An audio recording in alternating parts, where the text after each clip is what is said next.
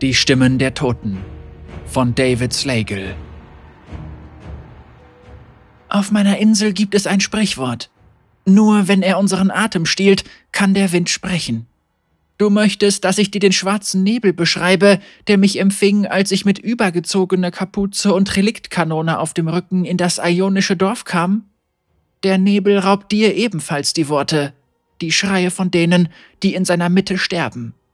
Einst waren es meine Schreie, doch ich bin wieder am Leben. Lucians Hand berührte meine Schulter und hinterließ ein warmes Gefühl, als wir das Boot verließen und ionischen Boden betraten. Irgendwie schafft er es auf seine ganz eigene Weise, meine Mauern zu durchdringen. Er ist der einzige Narr, der stur genug ist, es zu versuchen, der herausgefunden hat, dass nur Liebe meine Rüstung und all die darunter liegenden Regeln durchdringen kann. Du oben, ich unten? fragte ich, und seine Wärme wurde kälter, während er nachdachte. Einen Augenblick lang sah er nicht mehr mich vor sich, er sah die Frau, die er zu retten versucht hatte, die verflucht war und immer auf der Flucht. Er sah die gebogene Klinge, die auf sie zuraste, er sah ihr direkt in die Augen, auch wenn er eigentlich in meine blickte. Ich gehe runter, antwortete er, und all das andere Ungesagte lastete schwer auf der Stille. Er packte seine Pistolen. Senna. Seine Stimme brach unter dem Gewicht der Erinnerung. Alles gut, sagte ich sanft. Ich erinnerte mich auch an diese Frau. Am Horizont wirbelte Finsternis und warf noch finsterere Schatten auf ein Dorf, das in den Stein gehauen und von heftigem Regen oder noch schlimmerem überschwemmt worden war. Irgendwo in dieser Finsternis gab es Licht, ein weiterer Wächter, der uns hergerufen hatte. Ich würde mir einen Weg freikämpfen müssen. Der Pfad, der den Berg zum Dorf hinaufführte, war über Jahrhunderte von Stürmen fast komplett abgetragen worden.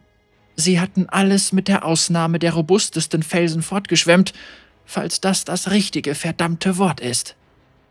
Der Wind zerrte an meiner Kapuze und die Gischt des Ozeans prasselte heftig auf meine Haut, als ob die Welt mich zurückdrängen und vor der Dunkelheit, die vor mir lag, warnen wollte.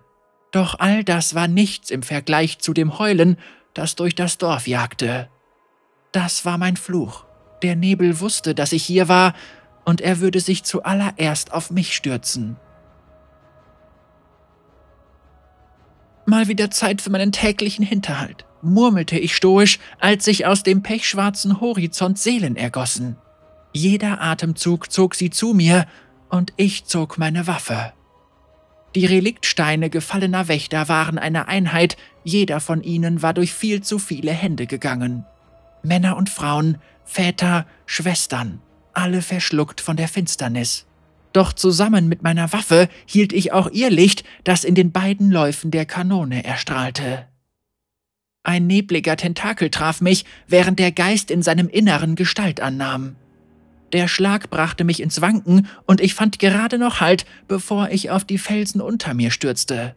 Es donnerte, als die Schreie der Seelen sich mit dem Regen und den tosenden Wellen vereinten, die sich gegen die Insel warfen. Doch das grelle Licht, das folgte, war kein Blitzschlag. Es kam aus meiner Reliktkanone und der Schuss ließ den Geist zu einem Schatten werden. Das erforderte Kontrolle und Konzentration. Ich musste den Nebel mit jeder Faser meines Seins bekämpfen und ich durfte nicht innehalten. Keinen einzigen Augenblick meines Lebens. Jeder Schuss, der einen Geist verbrannte, enthüllte auch schon den nächsten. Ich war dem Dorf jetzt so nahe, dass ich sehen konnte, wie sich neue Geister erhoben und in Spiralen auf mich zusausten, direkt in gesegnetes Licht. Annabal, bist du hier? rief ich laut. Ich hatte ihn nur einmal zuvor getroffen, als Urias mich zu einem Treffen der Wächter mitgenommen hatte.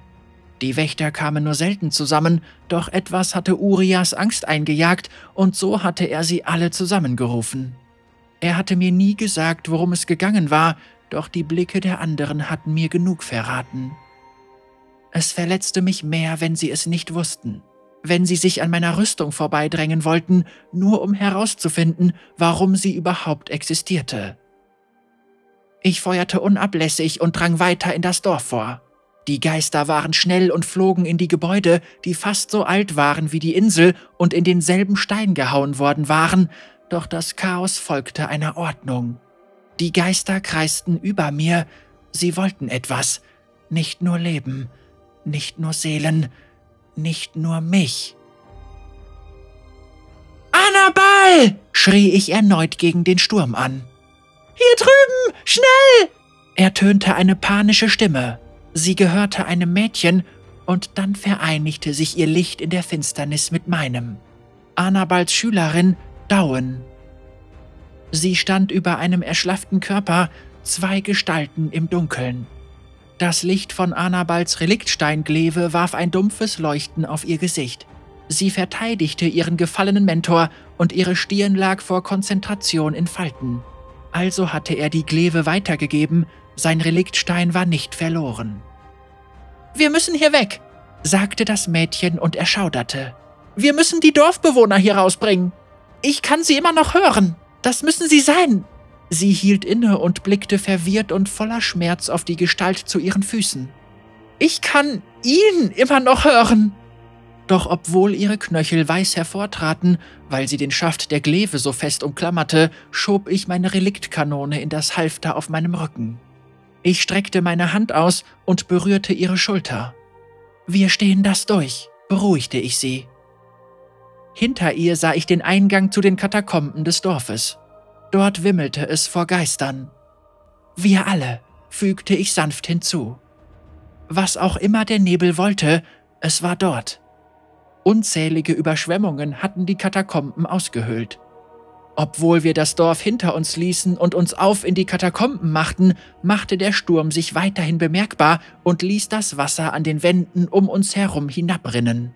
Doch wenn wir in den Tiefen ertrinken sollten, dann nicht, weil der Meeresspiegel plötzlich anstieg oder Windböen peitschten, sondern weil der schwarze Nebel wie eine Welle auf uns zutoste und unser Licht in einem flüssigen Brüllen schluckte. Ich konnte die Schreie von Menschen aus meinem Dorf hören, die fortgerissen worden waren, als ich noch ein Mädchen war und das erste Mal den Tod sah. Ich konnte das Echo meiner eigenen Schreie hören und nahm den Ausdruck auf Lucians Gesicht wahr, als der Tod mich zum ersten Mal sah. Der Zorn und die Angst der Leute, die immer noch über uns starben, traf mich und ich hörte ihre Schreie in einer Sprache, die ich nicht verstand doch sie zeugten von einem Schmerz, mit dem ich wohl vertraut war. Geister stiegen in den Katakomben empor, ihre Visagen erstarrt zu Grimassen der Qual, die sie zufügen wollten. Doch egal wie laut die Schreie der Lebenden erklangen, sie würden ihre eigene niemals übertönen. Und egal wie hell mein Licht brannte, es würde sie nie schlimmer verletzen als die wiederkehrende Finsternis. Und so empfing ich sie und kam dem Tod zuvor. Mein Ruf war unwiderstehlich. Ich konnte den Nebel zu mir ziehen, fort von den anderen. Der Tod stürzte herbei und drängte die Lüge, die mein Körper war, beiseite. Während der Nebel mich umklammert hielt, ließ ich die Seelen gehen, eine nach der anderen. Alle, die hierher gezogen worden waren, alle, die über uns gestorben waren. Einen Augenblick lang glaubte ich, Annabal zu sehen. Er war nur noch eine vage Gestalt, ein langsam erwachender Wille. Er hing einen Moment lang in der Luft, bevor er sich mit brennenden Augenhöhlen zu mir umwandte. Nein, flüsterte ich durch den Todesschleier, der mich in einen Geist verwandelt hatte. Dir sind keine Worte erlaubt. Du wirst mich anhören. Ich zwang den Nebel in meine Waffe und feuerte all den gesammelten Schmerz und die Angst zurück zu ihrem Ursprung, an ihren rechtmäßigen Platz.